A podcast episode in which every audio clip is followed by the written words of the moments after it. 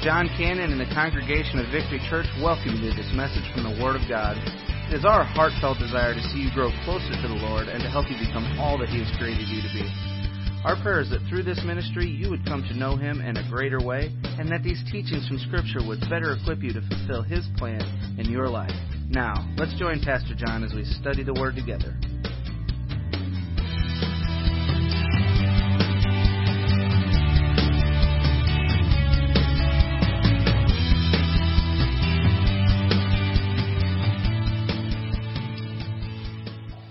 Today. I'm really excited about this new sermon series that I'm going to be starting today out of the book of Nehemiah. And so if you have your Bibles, whether it's a digital copy or a hard copy of God's Word, I want you to turn to Nehemiah chapter number one. And um, here's our sermon series. This is going to be the title for this whole series. I'm only going to go through about chapter seven or so. I'm not going to take the entire book, uh, but I want to glean some from the journal of Nehemiah and I thought that would be a good place to start for all of us going into the year 2016. So the series title is simply this, His Work, His Way, His Glory. Okay? And that's what we're going to discover as we look at the life of Nehemiah. We're going to see that Nehemiah did his work, the Lord's work, the Lord's way, for the Lord's glory. And I thought that's a pretty good, I don't know, resolution if you want to make, or a pretty good launching pad for the very first Sunday in 2016 is that we live our life in a way that we are doing His work His way for His glory. Okay? So that's what we're going to discover as we glean and look at Nehemiah uh, chapter 1 down through verse number 11. And today I want to talk to you, the title for this sermon is simply this, The Servant Prayer Warrior. The Servant Prayer Warrior. Uh, and so we're going to see that in the life of Nehemiah. And I'll tell you right now, if I could go back in my life and change a few things, not necessarily change, but had God not called me into ministry as a pastor, this is the type of man that I would want to be. Just a lay person in a church that's a servant and a prayer warrior that's just absolutely tearing it up for God. Now, every single person in this room today can be a Nehemiah, myself included. All of us can be that type of an individual. We can be a servant. We can be a prayer warrior. We can, we can make a difference in the kingdom of God. And we're going to see that's exactly what Nehemiah has done. Okay? So before we get started, let's just go to the Lord in prayer and then we'll jump right into this. And uh, today is going to be mostly an introduction. Uh, probably over half of my message today is just going to be giving you the backdrop of Nehemiah. And then I'm going to share with you four principles uh, that we see in chapter 1 about his prayer life and how he got started in some of these great accomplishments that he did for the Lord. One of the things that I love about the book of Nehemiah, it begins with prayer and it ends with prayer. I mean, the bookend of Nehemiah is prayer. And so if any of us are going to accomplish anything for the Lord, we must be a people of prayer. And you're going to see that in Nehemiah's life, as well as some other things. But that, those are the bookends of the book, if you will. Prayer at the beginning, prayer at the end, and just everything is bathed in prayer. So let's pray and ask God's blessing. And I just pray God speaks to your heart, uh, gives you some direction for 2016, gives you a purpose for 2016, helps you get up every day on purpose, fulfilling that that goal uh, that the Lord has laid on your heart for 2016. So let's pray together. Father, thank you so much for our time together, and thank you, Lord, for the sweet fellowship that we've had in the, at the Connection Cafe with coffee and refreshments. And thank you, Lord, for the ladies that supply that every week. And we pray you continue to bless them. Thank you for the worship team and all the hours of practice that they put in to leading us in worship every week. And we just thank you, Lord, for them. And uh, thank you, Lord, for our church family. We can gather together in the early service at 8:30 and this service and worship you in spirit and in truth and fellowship around the table of good worship and the Word of God. And, and Lord, I pray now you speak to our hearts and also pray for our children in Children's Church and our babies in the nursery and uh, that all of our, our ministries, God, you continue to bless as we just try to pour the Word of God into people's heart and into their lives. And Lord, our prayer is that Martin, the same prayer that Martin Luther prayed many years ago, that the Spirit of God would take the Word of God and make us all more like the Son of God. And Father, I pray that you speak to our hearts today, illuminate the Scripture, give us insight to the Word of God, and speak to our hearts individually, and give us direction as we go into the year 2016. In Jesus' name we pray. Amen. We're going to be talking about Nehemiah now for the next uh, six or seven weeks or so. And so for today, I thought before we jump in here into chapter 1 and start unpacking chapter 1, verses 1 through 11, I felt like I needed to give you a little bit of a backdrop. Now, I want you to look in verse 1, though. There's four words I want you to look at. Very first four words in Nehemiah chapter 1, verse 1. It says, the words of Nehemiah. Now, one of the things that I love to do, I love to read. I love to read books whether it's hard copy books or books on my Kindle or on my app or in, on my tablet. I, I love to read. And one of the things that I love to do is going to Barnes and Nobles. And when I go to Barnes and Nobles, I love to go to the biography section. And I love to read about what I would classify and pick out to be successful people, uh, maybe even some people that had some failures, anything that's going on in my life where I can learn and try to improve myself in that particular area of my life, I like to see those that, that have written about it, or biographies, or journals of these different men or women. I enjoy reading those. Guys, you realize that we have a journal in God's Word? Nehemiah chapter 1, the book of Nehemiah, it really is just a journal. It's Nehemiah's journal. Because he says in verse number 1, the words of who? Nehemiah. He's going to give us the date that he starts penning some of these words. He's going to give us the situation that he's in, the circumstances that surround him, all that's being unfolded in the culture and the time of, that he's living there. He pins that down at the beginning of his journal and then he continues to write. So I love the fact that we together collectively are going to take a look and glean from Nehemiah's journal. Okay? Uh, this isn't going to be really, I mean, for me, it's just, I'm just sharing with you what Nehemiah wrote in his journal. That's really all I'm going to do. And as I share this, my prayer is that the Holy Spirit of God would take some of these, I call them golden nuggets that we find in his journal and pierce our heart and give us direction and give us encouragement and, and, and just help us to be successful in the year 2016.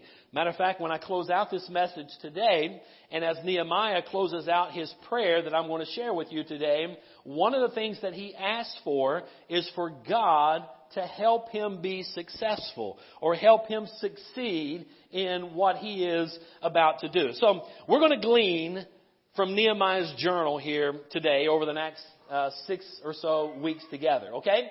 But before we really dig into the journal, I must give you the backdrop of the journal. I want to share with you a little bit of the history of what's taken place in the life of Nehemiah, okay? So before I get to that, let me share with you a few quotes. Here's a few quotes from or about this man that we're going to study named Nehemiah. The first quote I'm going to share with you is from Mervin Breneman. Now, Mervin Breneman was the author of the New American Commentary, and he says this about this man that we're studying. He says, Nehemiah was an energetic leader who combined a deep trust in the Lord with precise planning, careful organization, and discreet but energetic action. Man, I like that. I mean, already I like Nehemiah, don't you? I mean, look what he's, what this comment is about him, this quote about him.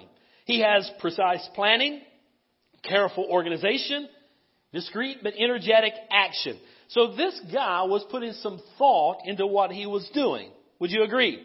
He had a strategy. He just didn't wake up in the morning and twiddle his thumbs, oh, what am I going to do today? This guy did not just exist. I mean, he lived every day with purpose and meaning, and there's a reason for that, which I think is a good reason for us to study him going into the year 2016. Here's another quote by Dr. Herbert Lockyer, and he says this out of his book, All the Books and Chapters of the Bible. His quote is this, and I like this quote about Nehemiah. It says that he stood like an anvil. Everybody say anvil. anvil. He stood like an anvil till the hammers of opposition wore themselves out vainly beating against him. Has anyone ever had some hammers of opposition beat against you in your life? Come on, who has? Raise your hand. All of us have, right? How have you weathered that? Well, Nehemiah, the quote here is about him that he stood like an anvil as the hammers of opposition beat him going through life. Great quote about Nehemiah. Here's another quote by Nehemiah. Same author, Dr. Herbert Lockyer, in his book, All Men of the Bible. Here's what he said. Now, this is a long quote, so I'm going to read it slowly so you can absorb it. And I have it on the screen for you so you can follow along with me. But listen to what he said.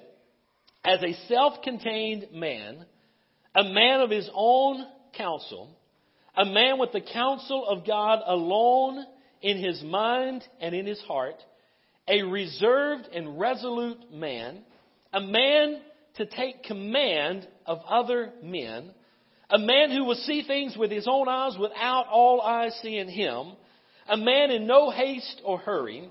He will not begin till he has counted the cost, and he will not stop until he has finished the work. What a great quote by this man about Nehemiah, the man that we're going to study. James Vernon McGee had another quote about Nehemiah, and he simply just said that Nehemiah is the loyal layman. I like this man, Nehemiah, already. Just with the four quotes that we've seen as men have studied the life of Nehemiah, I can tell you I like him already. Nehemiah is a man's man. I mean, Nehemiah is the kind of man that every one of us would want to follow. And Nehemiah is the kind of man in person that every one of us should aspire to be. Now here's what I want you to understand about Nehemiah. Nehemiah wasn't a prophet. Okay? He wasn't this giant of a man. He's just an ordinary layperson that loves God, that said, God, I want to serve you, live for you, use me to do whatever it is you want to do. And he accomplished great things for the Lord. A lot of times whenever we look at these Bible characters, we say, yeah, but they were giants. Nehemiah was just a layperson. Okay? He's just a layman. And I don't know about you, before I was, you know, back in, I think, I think I may have already shared this with you, but Nehemiah's the kind of man that I'd want to be. Just a layperson. Just serving quietly in the church, just like a rock, just there.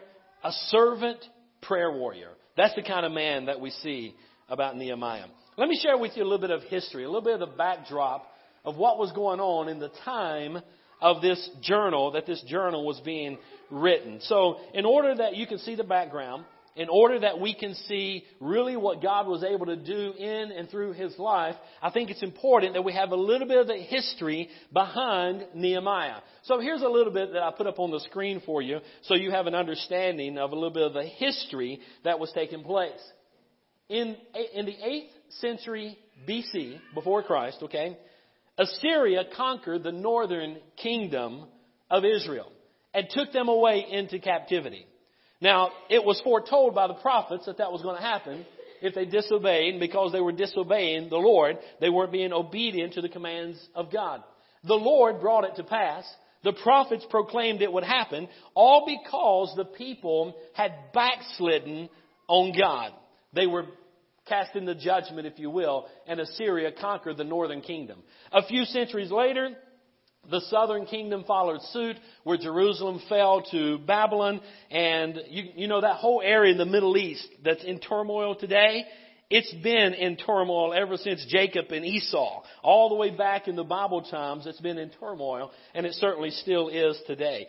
In the fifth century, we're going to find that the Persian rulers began to allow the Jews to enter back into Jerusalem sporadically in stages they were allowed to come back in. And then you're going to see that Zerubbabel led a group to begin rebuilding. Now they didn't accomplish it, but he started and, and led a group to go back and start rebuilding Jerusalem.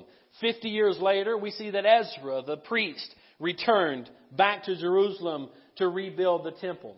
And then some 15 years after Ezra the priest returned back to Jerusalem to start building the temple, this is when we find the start of Nehemiah's journal. Okay? Some 15 years after, after Ezra returned to rebuild the temple. Now let me share with you a little bit about the man Nehemiah.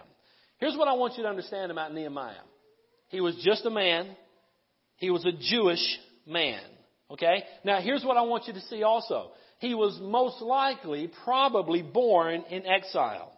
He was a man that never saw Jerusalem.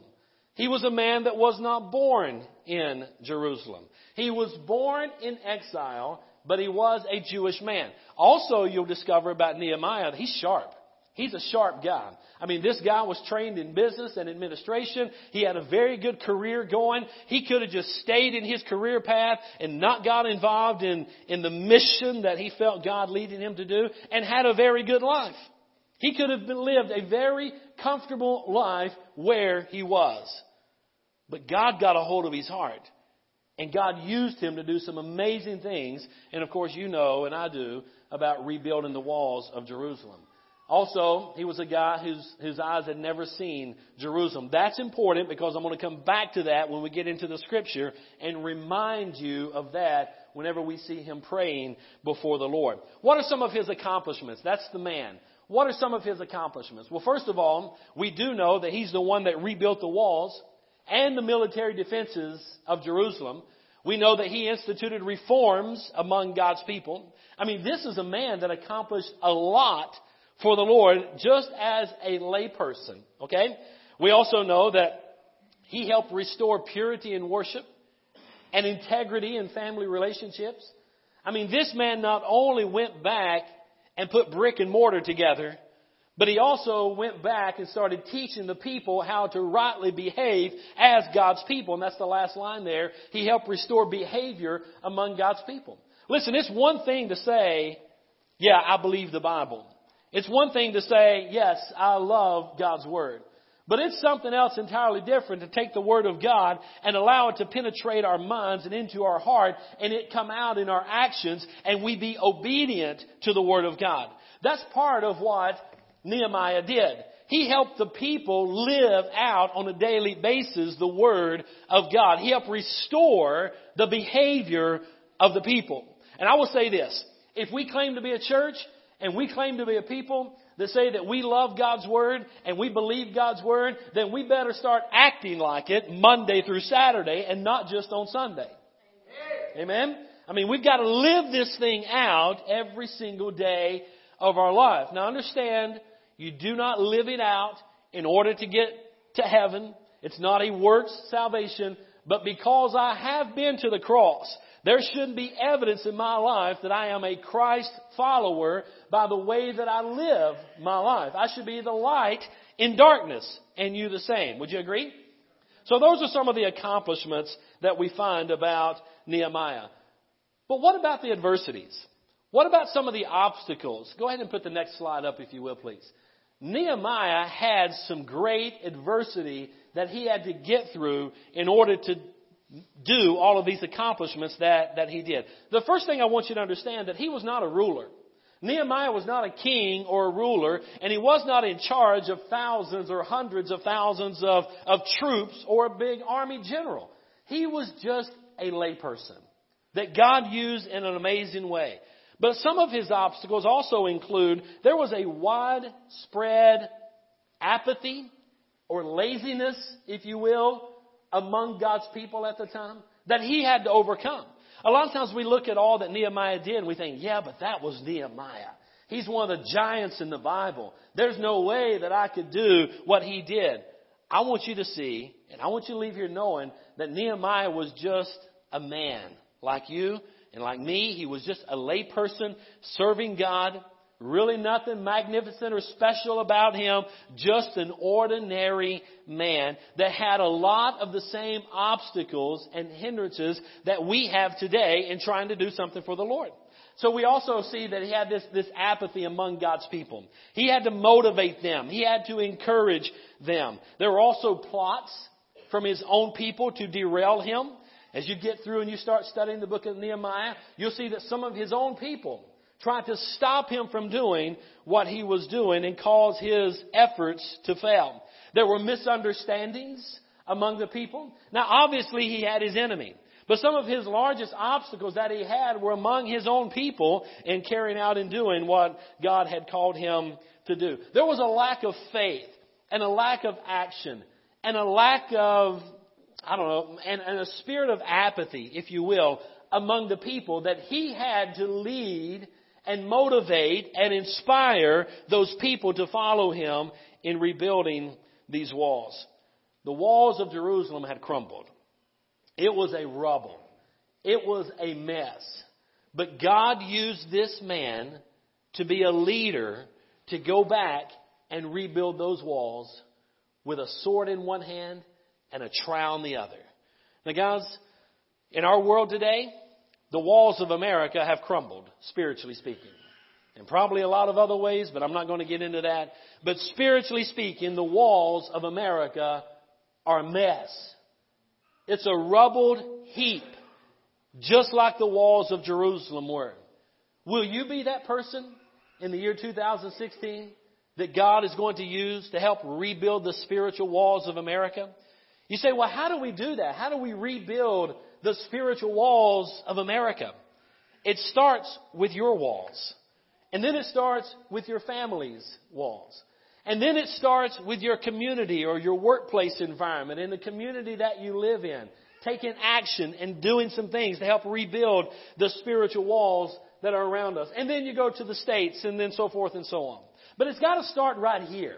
So my prayer is today, as we work through this, as we glean a little from Nehemiah's journal today, my prayer is that God will inspire you, that God will motivate you, that you will find some type of encouragement to get up and make a difference tomorrow for the kingdom of God and for the Lord's sake. Amen?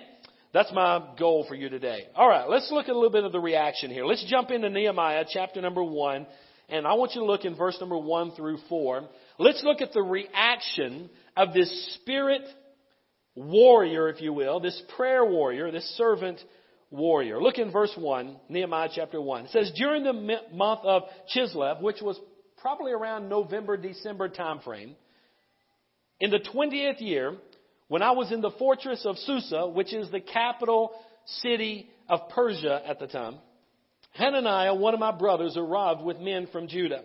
And I questioned them about Jerusalem. Now he was already concerned about Jerusalem and the first thing he did, he questioned the state of Jerusalem. Listen, guys, if we're going to do anything, you're going to see it gets a lot further into his actions here, but it starts with him having a concern.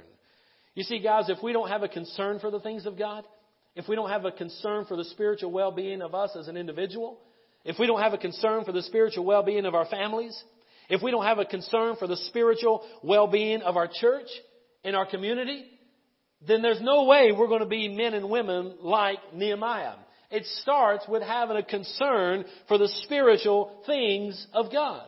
That's where it begins. And here we see he said that.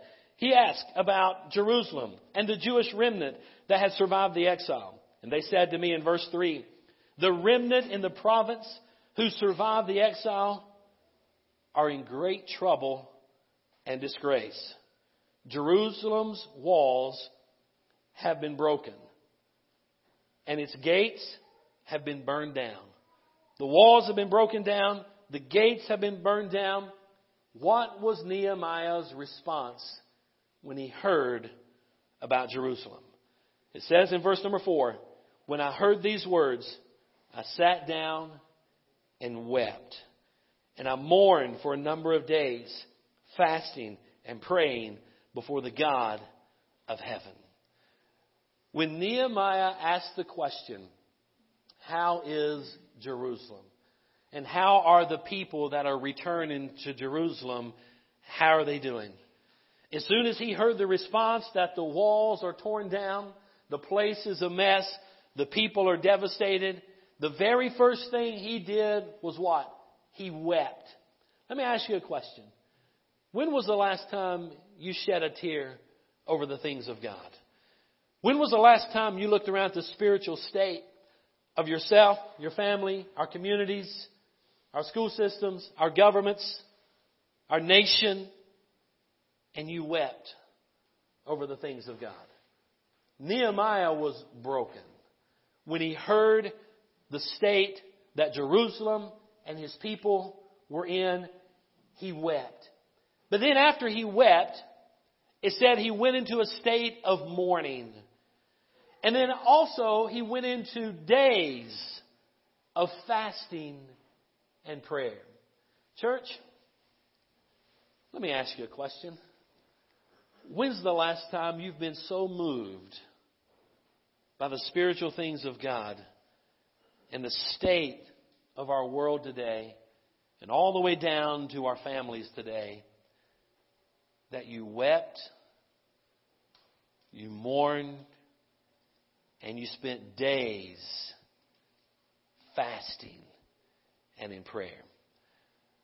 Me be honest with you, I was struggling over two different sermon series to start this brand new, brand new year. This one, Nehemiah, or a series on prayer and fasting. And I put together a six or eight week series on both last year. I'm going to launch one of them today. Obviously, you know which one I feel the Lord led me to launch. But I think coming right behind this one is going to be a series on prayer and fasting. And guys, it's time we as God's people get serious about serving God and just quit going through the motions. Can I get a witness? Our nation is a mess. Spiritually speaking, our walls have crumbled. And slowly but surely, the walls of a nation spiritually are crumbled. They're in a mess. But slowly but surely, the walls in our communities are decaying and crumbling. And the walls in our homes are decaying and crumbling simply because we're not taking seriously the things of the Lord and the spiritual things of God's Word. Listen, there are consequences for being disobedient to the Word of God, even for us today. Some of the consequences for being disobedient for the children of Israel, I'm unpacking for you now. The reason they're in exile because they were disobedient. Nehemiah is going to show us that in his prayer. And the same thing applies to us today. So if we say we love God, if we say we love God's Word, then we must put some action to that. There's some things we must do, and I'll talk about that in just a moment. But here I want you to see. He wept. He was mourning. He was fasting. Days praying. And then he got up after that, and he went back to work, to life, and live life as normal. Right? Come on, guys. You know that's not right. I'm just getting a response from you, is all I'm trying to do. No. It totally changed his life. Nehemiah didn't get up and go back to work as normal. Listen, he could have stayed in that job and lived a comfortable life for the rest of his days. But God moved him that day. God stirred him because he was concerned about the people of God. He was concerned about the place of God. He heard that the place was rubbish, that the walls had been torn down, that the people were devastated. He wept over them. He mourned over them. He spent days fasting and praying, trying to discern God's will for his life. And he got up and he went back and he made a difference.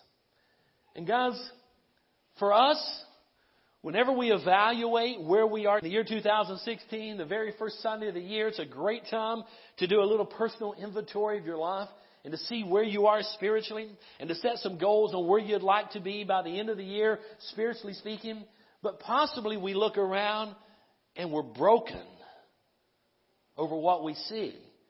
And hopefully we are broken when we look at our nation today and see how far away we have gotten from God that it breaks us. But when it does break us, hopefully we get up and we do a little bit like Nehemiah and we do something. Nehemiah got up and he did something. Now, right here, I got to call timeout.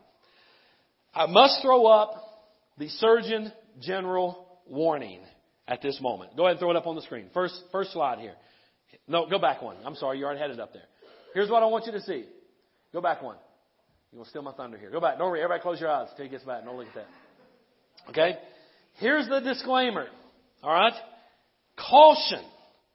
Disclaimer. Warning. Are you ready? Now put the warning up. Here's what I want you to see. Studying the book of Nehemiah may lead to doing things God's way. Stop right there. Studying the book of Nehemiah may lead to doing things God's way. And you're going to find that the world will marvel, worldly Christians will criticize, but God will be pleased. As you study the book of Nehemiah and you see what this man did, I don't know how in the world it cannot inspire people to get out and do something for the Lord. because this book, when you study it, it will change you, right? You're going to see some things. You're going to learn some principles. We're going to glean from his journal. You're going to be inspired. You're going to be motivated. And hopefully and prayerfully, it does change you. Okay? So let me give you four things, and I'm going to be done with this message today. And this is just a, an introductory message to try to lay the foundation for where we're headed over the next several weeks. But we're talking about Nehemiah, this servant, and this prayer warrior. And there are four words that I want you to get. The very first word is the word adoration. Write that down if you will, please. The word adoration, number one. We find that in Nehemiah chapter 1 in verse number 5. Now, this is the model servant prayer of this prayer warrior. Okay? So it's a good way for us to pray. Alright? So this prayer warrior, this was his model. Once he had heard that the remnant was devastated. The walls were in shambles. He wept. He was mourning. He was fasting. He was praying. This comes right out of his journal. I'm not making this up. I'm not giving you a, a good little model to follow. I'm just gleaning straight from the journal of Nehemiah so you can see exactly what he penned as he was going through this, okay? So look in Nehemiah chapter 1 and verse number 5. After he had heard the news, after he had wept, mourning, fasting, praying. He went off in his prayer closet. In verse number five, he shares with us a portion of his prayer in the journal. And he said, I said, Yahweh, the God of heaven, the great and awe-inspiring God, who keeps his gracious covenant with those who love him and keep his commands.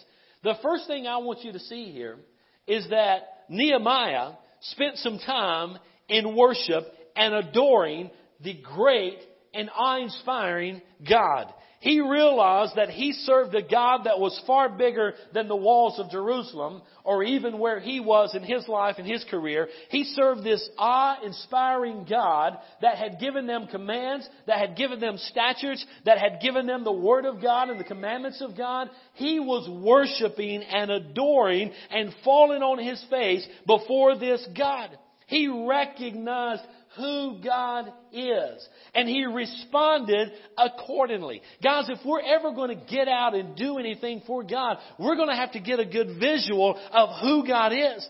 And we're going to have to adore Him. And we're going to have to worship Him. And we're going to have to realize that, hey, He is an awe-inspiring creator of all things God. He is Alpha and Omega. He is the beginning and the end. He is bigger than any problem that you may have in life. He is our God who we are to worship and serve. And so after Nehemiah got the message, he started weeping and mourning and fasting and praying, but this was part of his prayer. He started, started adoring the Lord. Let me ask you, do you adore the Lord? Are you spending time with God every day in His Word to glean from the teachings and the commands of His Word? Sadly, people spend more time on Facebook than they do the Word of God. People are more concerned about seeing what everybody else is doing than seeing what God has told us to do. Are you with me? There's a place for social media. But it's not the first thing you should do every single day and stay on it all day long wondering what everybody else is doing. Amen? Say amen or on me. Ouch. Right? So 2016, why don't you make it? Here, here's your great resolution for 2016. And this is going to be difficult for some.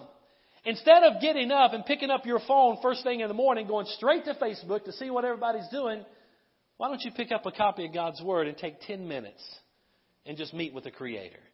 Now, I'm not saying Facebook is wrong, guys. I'm not, please don't put words in my mouth. Don't misunderstand me. There's a place for it, right? I mean, it's a great way to get news out, right? But don't let it replace your time with the Lord. We need to adore Him. Spend time in God's Word. Worship Him. Understand and see what His commands are and then live those out and obey Him every single day. So the first word is adoration. I'm going to give you three more and I'm done. The second word I want you to jot down is this word, confession. So we see that Nehemiah started with this adoration. He was adoring the Lord after he'd heard the message of what was taking place. He was weeping. He was mourning. He was praying. He was fasting. In his prayer and fasting, he was adoring the Lord. But then it led him to confession. Worship led to confession. Adoration led to confession. Because the better picture you get of who God is, the better picture you're going to get of who you are. When you see how awe-inspiring and wonderful and godly He is, and the more you learn about Him, the more you're going to see how sinful and little we are. And that should lead us to confession. Look, if you will, in verses 6 through 7. And this is something I want to draw to your attention in the latter part of verse 6. He says, Let your eyes be open, let your ears be attentive to hear your servant's prayer, that I now pray to you day and night for your servants, the Israelites. Notice what he says here. I confess the sins. What's the next word?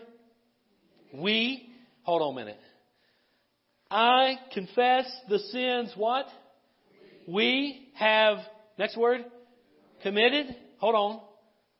I confess the sins we have committed against you. Stop right there. Nehemiah Son, you've really done nothing against the Lord. You weren't even born when the people were disobedient towards God. You've never even seen Jerusalem. You live thousands of miles away from Jerusalem. You're doing good for yourself. Nehemiah saw it differently. Nehemiah was a Jew.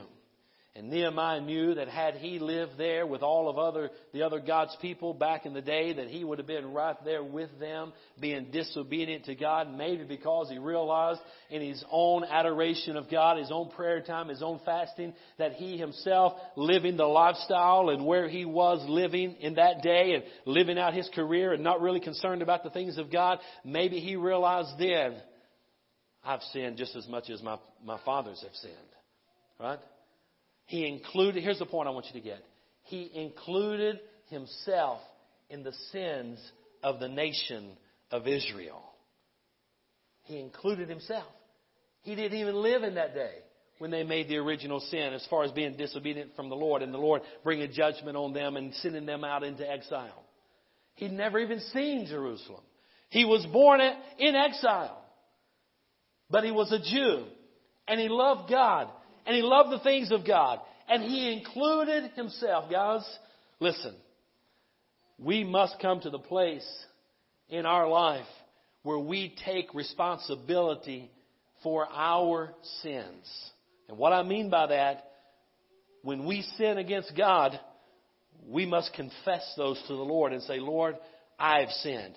And quit blaming everybody else for the situation that I'm in. Quit blaming everybody else for whatever's going on in my life, the circumstances that I'm in today, listen, it's my fault. I have sinned. That's the point we all need to get to in our life. Are you with me? I realize that's not popular in 2016. No one wants to take credit for anything. Matter of fact, in my notes here, I have a few things. The CEO sells his company down the tubes. He leaves with a $38 million golden parachute separation fund. He doesn't take responsibility for anything. And that's a news story, and I won't get into the names. Another one, a high profile preacher lives a scandalous life of sexual sin. He thumbs his nose at his denomination, throws back their denomina- denominational ordinational papers back at them, and he's back on air in no time at all. Not taking responsibility for any of his sin. A president lies, and he merely says, I, w- I misspoke. Not saying, I've sinned. Forgive me, I lied. Now, guys, listen, that's just not one president, that's, that's all of them. It's not one politician, it's all of them. That's all of us. Are you with me? The point I'm trying to make is this.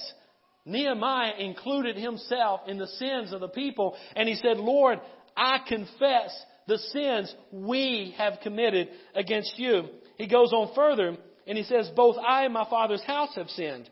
We have acted corruptly toward you and have not kept the commands, the statutes, the ordinances that you gave your servant Moses. Living thousands of miles away from Jerusalem, he included himself in the sins of the people. And guys, that's what confession is all about. confessing to God, I've sinned. My lifestyle, I'm doing things, I'm saying things, I'm living a way that is in complete disobedient to the book. God, I confess my sin to you. Please forgive me. The wonderful thing is that He's a God that forgives. Amen?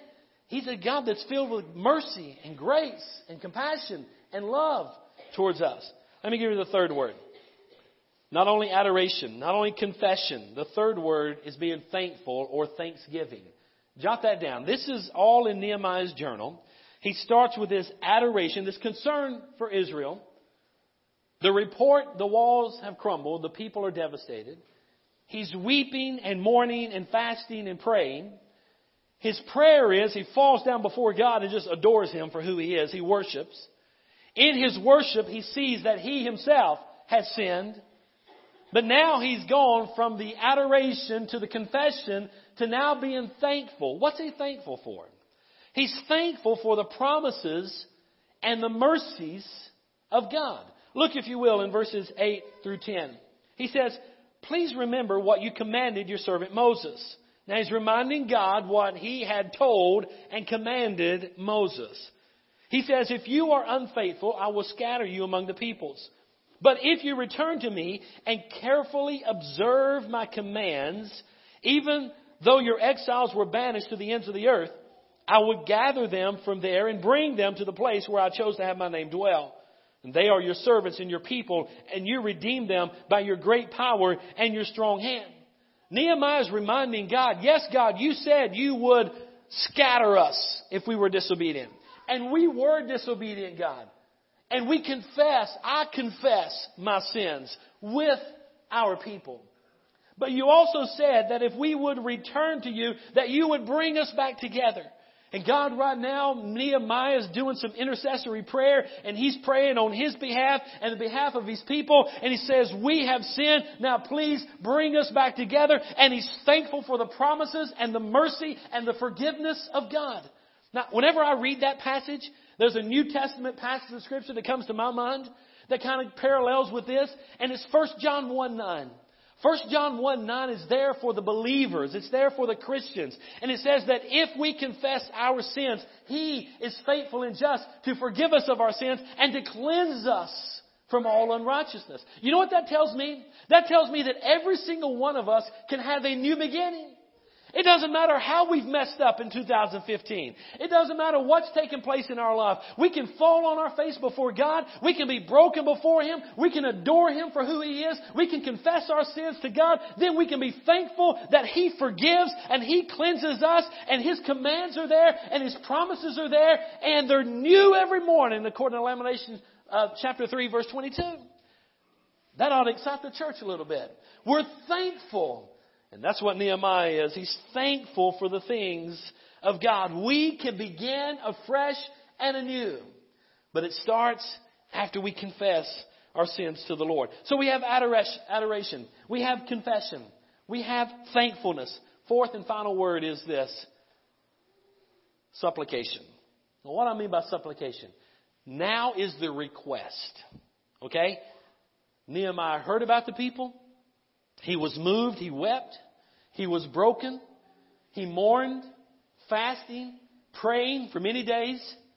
The prayer is adoring God, confessing his sins, thankful for the promises and the mercies and the forgiveness and the renewal that can take place with God. Now he is at the time when he's requesting something from the Lord. Now, guys, this is a great model prayer for all of us. Let's call time out and get a sidebar here whenever we, whenever we pray, most of us start with the supplication. Oh God, oh, you wouldn't believe what's happening. I need this. Well, number one, he can't believe what's happening. He's omniscient. He's all knowing. He knows exactly what's happening, right? Right? But why is it we start there? Why don't we start with the getting quiet before him and trying to get a good understanding of who he is? He's God. Right? All inspiring, all powerful, the Alpha, the Omega, God, that's still in control. Amen? that's still ruling and reigning this world that every single one of us one day are going to stand before, that's God. That should lead us to confessing our sins, right? Repenting of our sins. God, forgive me. I, have been so caught up in myself. I've been doing these things. I've been disobedient to your word. I know what your word says. I haven't been living it. Forgive me. And then we're thankful for His grace and His mercy and His promises and His commands and the renewal that we can have. Right? Then it leads us to our supplication. Now we can ask for whatever it is that we need to ask for His help with. That's what Nehemiah is doing here. Look, if you will, in verse number 11. He says, Please, Lord, let your ear be attentive to the prayer of your servant. Now he's saying, Lord, will you please listen? Because I'm getting ready to ask you for some, something big here. Okay? Be attentive to the prayer of your servant and to that of your servants who delight to revere your name. Look what he says. Give your servant success today. Nehemiah is praying to the Lord to be successful in what he's about to do. But I want you to understand that request came after what? Talk to me. Adoration. It came after what? Confession. It came after what? Thankfulness. Now he's at the request and he's saying, Lord, now help me be successful. Help me be, or help your servant, uh, give your servant success today and have compassion on him in the presence of this man. Who's this man? This man is Artaxerxes. Artaxerxes was the king at that day. Artaxerxes was who Nehemiah was working for. Okay? Artaxerxes was the man that killed his own brother to get to the place where he was as king of that day. Artaxerxes was the man that Nehemiah knew that if he went to with this request that he knew that he was going to go to and ask that he could kill him on the spot. And so he's praying that, Lord, help me succeed today and give compassion to this man. Right? Amazing prayer. And of course, we know that God heard and answered that prayer. But let me just share with this with you, and I'm going to try to close right here. This, step number four, was a decisive moment when Nehemiah quit thinking and quit talking and got up and did something. You see, a lot of times we as Christians, we want to spiritualize everything until we just stay on our knees all the time. Now I realize we need to be on our knees before God in prayer.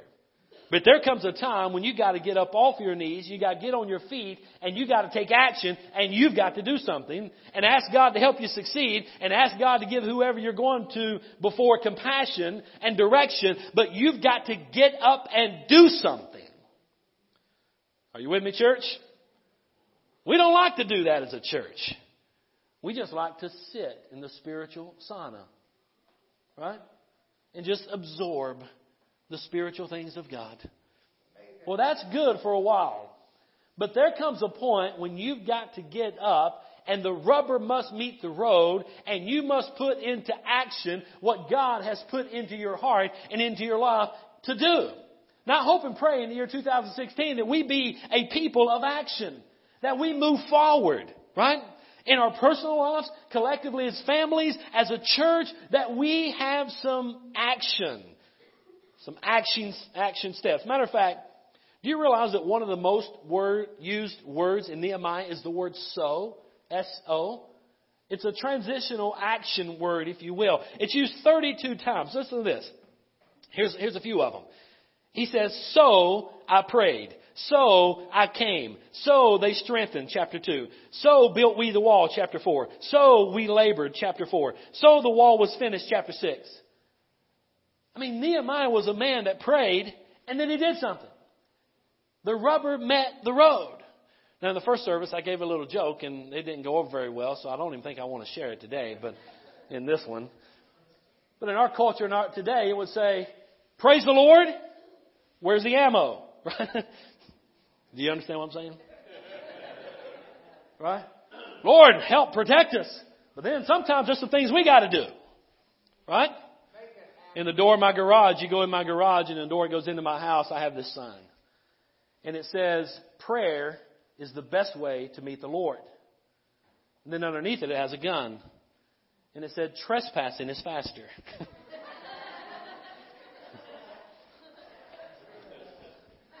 Maybe I shouldn't have told you that. You may, I'm like, right? Well, my point is, we got to do something, right? We got to get into action. I'm not saying everybody go get a gun. That's not the message. The message I'm saying is, once we get off our knees in prayer, we've got to get up and go do something. And that's what we find in the life of Nehemiah. He got up and he went and he stepped out on faith and he did something for the Lord. Let me ask you a question as the band comes, please, and just start playing when you get here.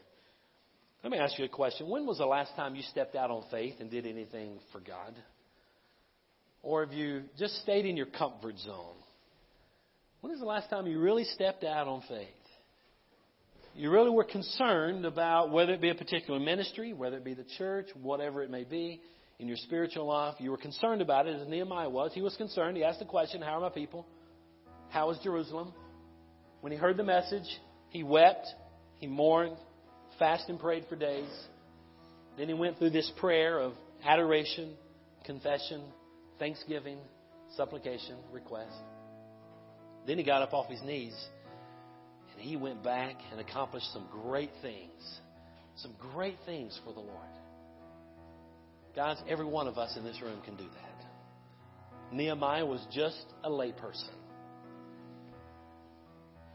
just a layperson that God used in an amazing way.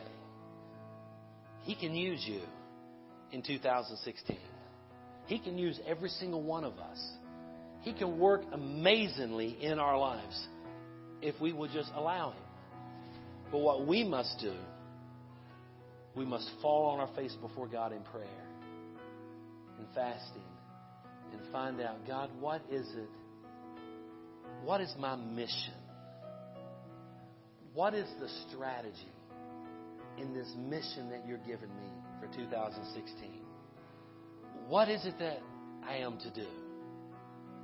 Guys, if you don't know the answer to that question, then you're just existing in life. I don't want to just exist.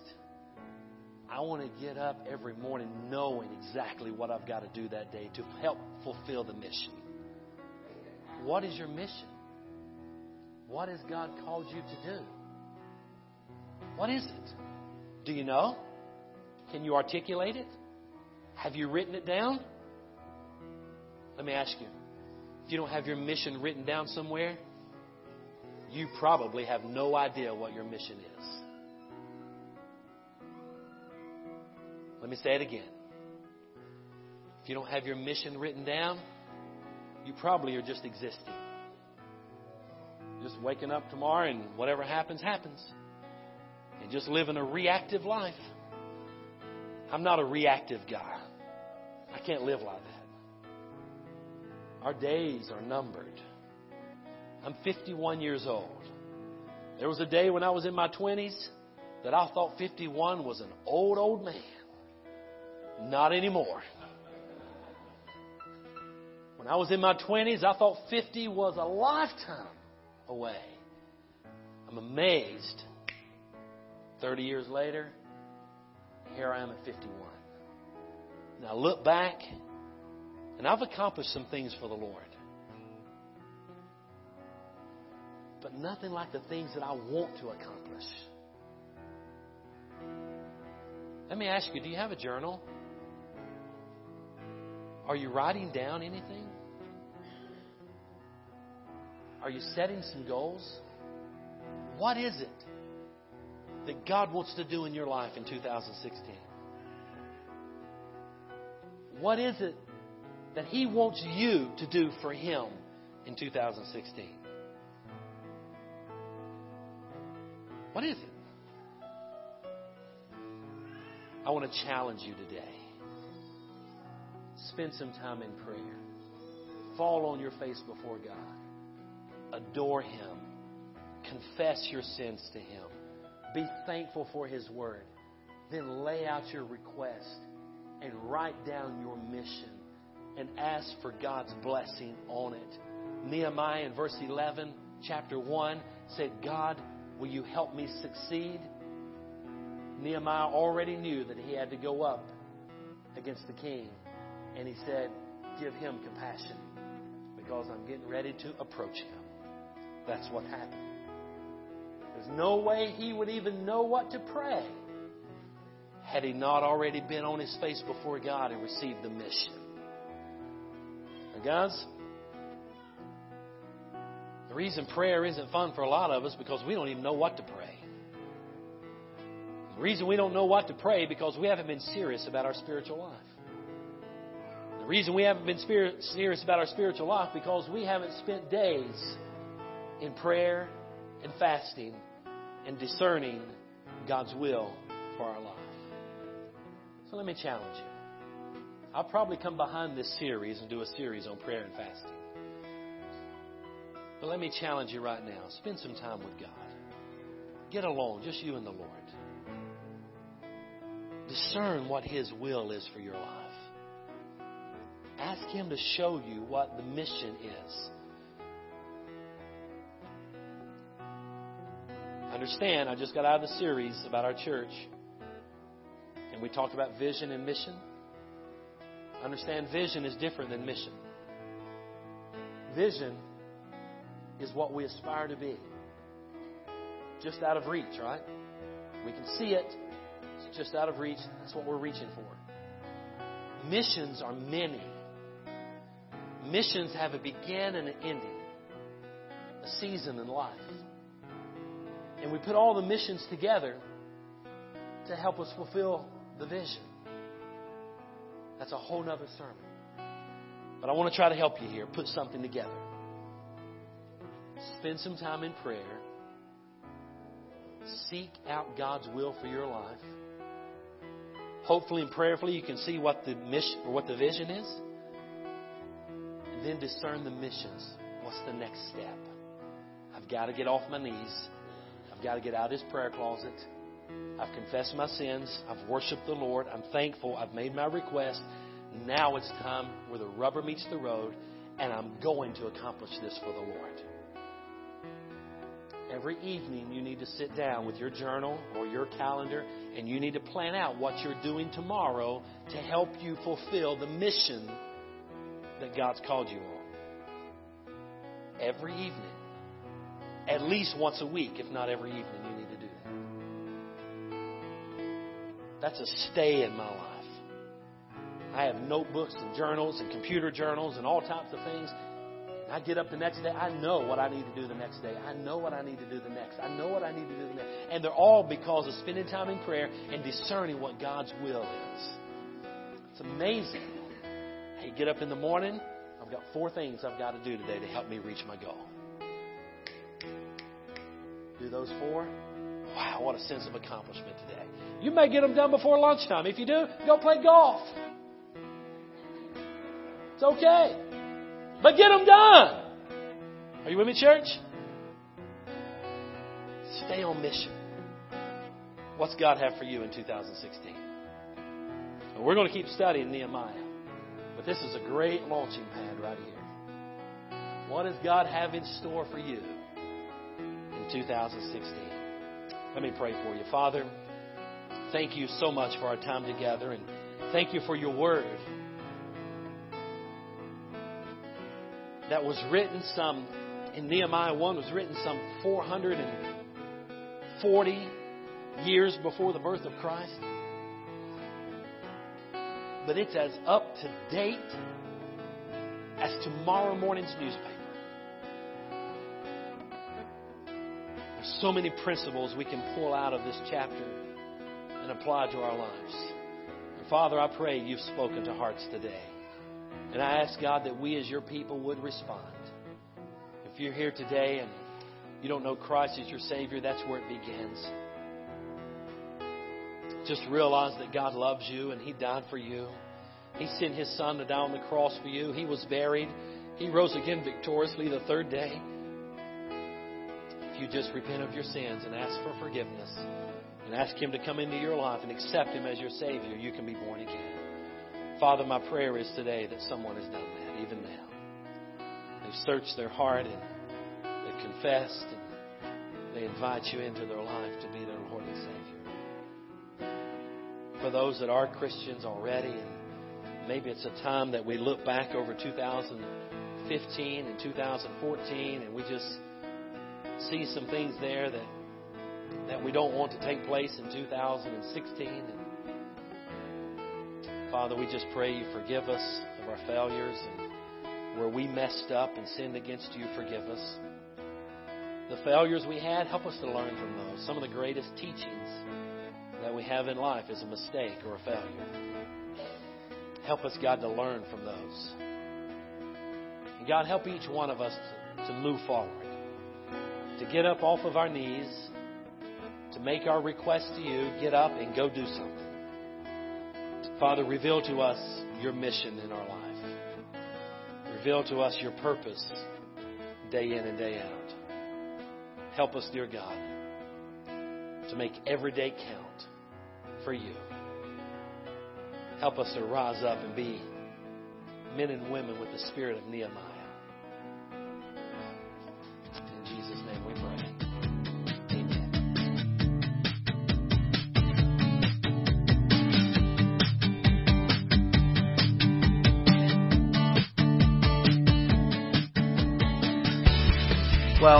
For joining us for this message from the Word of God.